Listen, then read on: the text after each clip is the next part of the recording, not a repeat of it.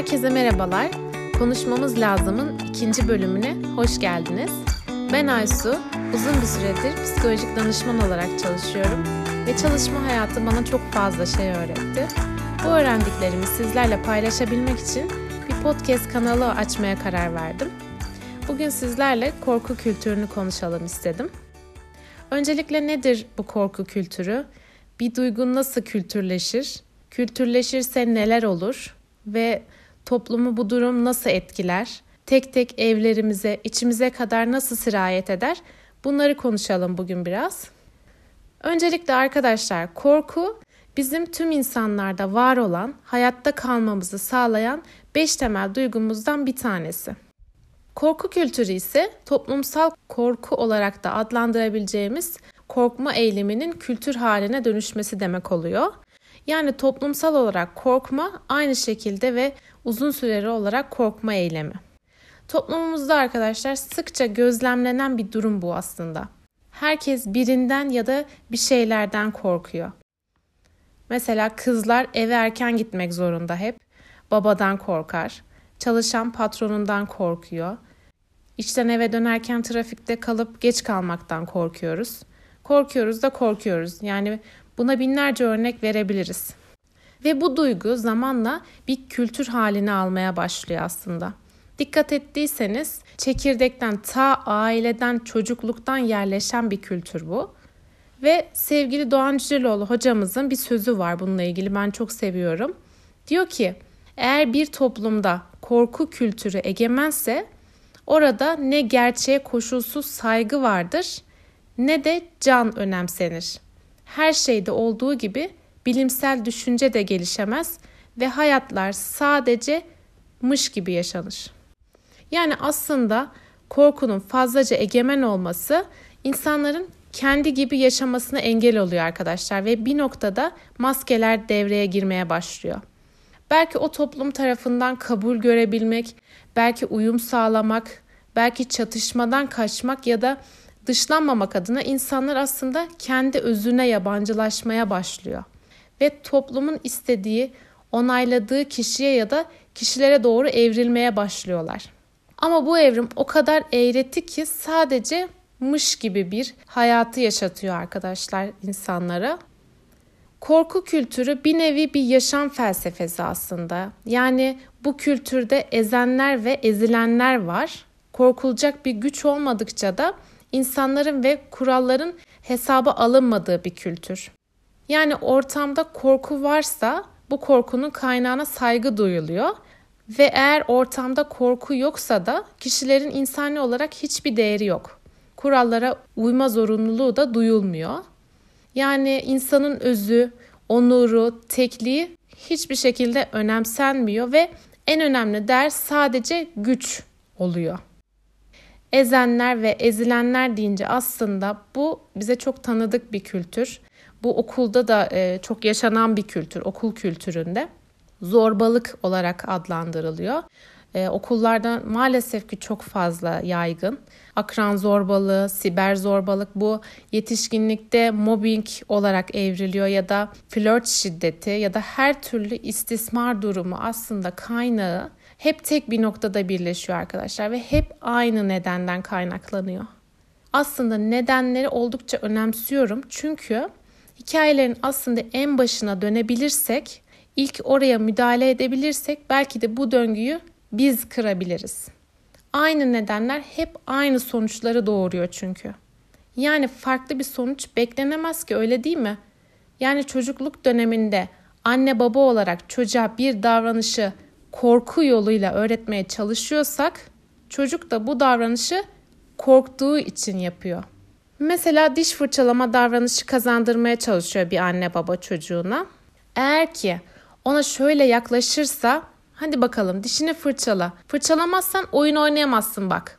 Ya da kızma, bağırma, ceza ya da ceza ile eş değer ödüller. Dişini fırçalarsan biraz daha oyun oynayabilirsin gibi söylemler bizi amaçtan uzaklaştırıyor. Yani çocuk ya ebeveyninin gözüne girmek için onun sevgisini kazanmak için dişini fırçalıyor. Ya cezadan kaçmak için ya da ödüle ulaşmak için yani bir an önce oyun oynamak için dişlerini fırçalıyor.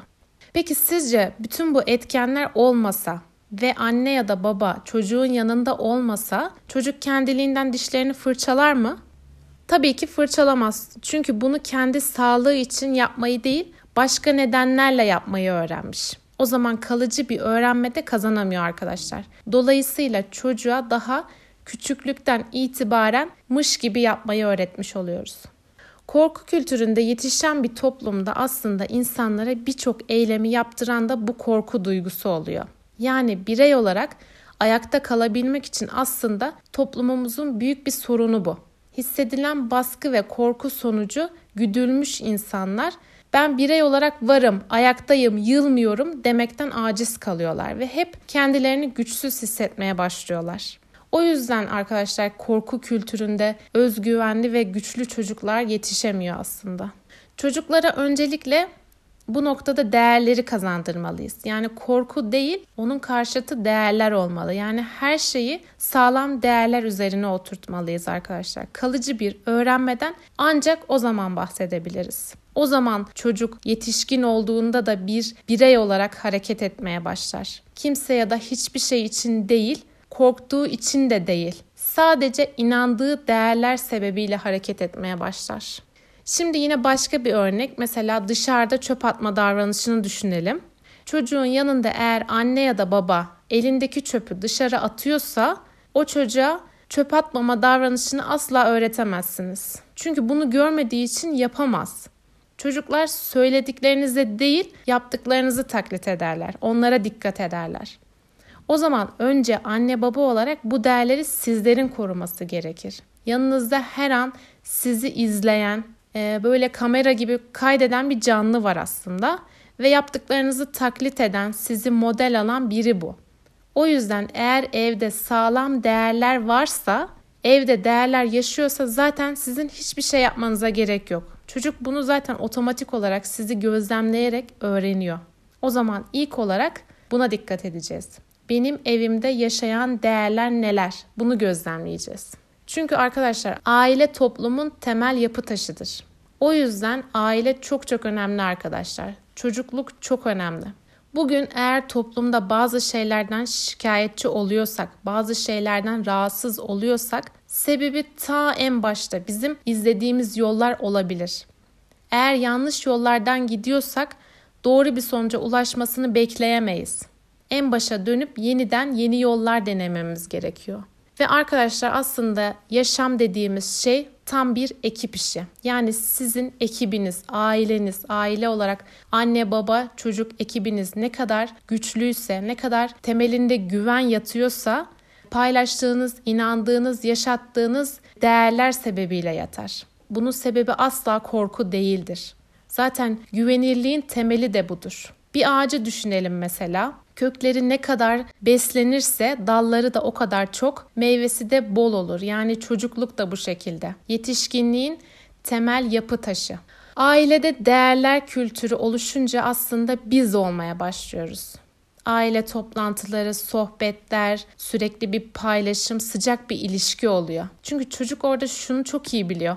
Ben eğer annemle ya da babamla bir şey paylaşırsam beni asla yargılamaz. Bana her zaman vakit ayırır, beni dinler, benim potansiyelime her zaman güvenir ve beni destekler diye düşünür. Ve arkadaşlar bu o kadar önemli bir şey ki orada zaten kendiliğinden bir kültür oluşmaya başlıyor bu durumda. Korku kültüründe çocuk her hareketinde sürekli babam ne der, dedem ne der, o ne der, bu ne der diye düşünüp durur aslında. Yani otorite olan kimse sürekli hayata onun gözünden baş, bakmaya başlar.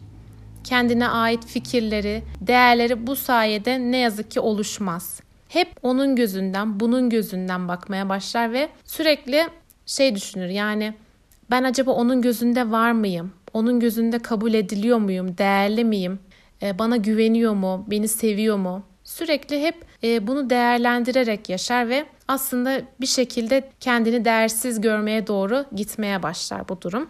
Bu şüpheler e, yetişkinlik döneminde de partnere karşı güvensizlik, sevildiğine bir türlü ikna olamama durumları da yaratıyor. Temelinde yine o aileden alınamayan sevgi, koşullu sevgi yatıyor. Öyle olunca da hep bir otorite arıyor kişi. Yani hayatına da anlam veren o dışarıdaki göz oluyor aslında. Yani e, hep dediğimiz böyle göze girmek ya da gözden düşmek de oradan geliyor aslında bu deyimler. Kişi hep kendi için değil başkaları için yaşamaya başlıyor. Değerler kültüründe ise arkadaşlar bu sevgi kültürüne baktığımız zaman anne baba küçüklükten itibaren çocuğa şöyle bir mesaj veriyor. Hiç kimse olmasa dahi hayatında senin her zaman birisi var. O kim biliyor musun? Sensin, kendin.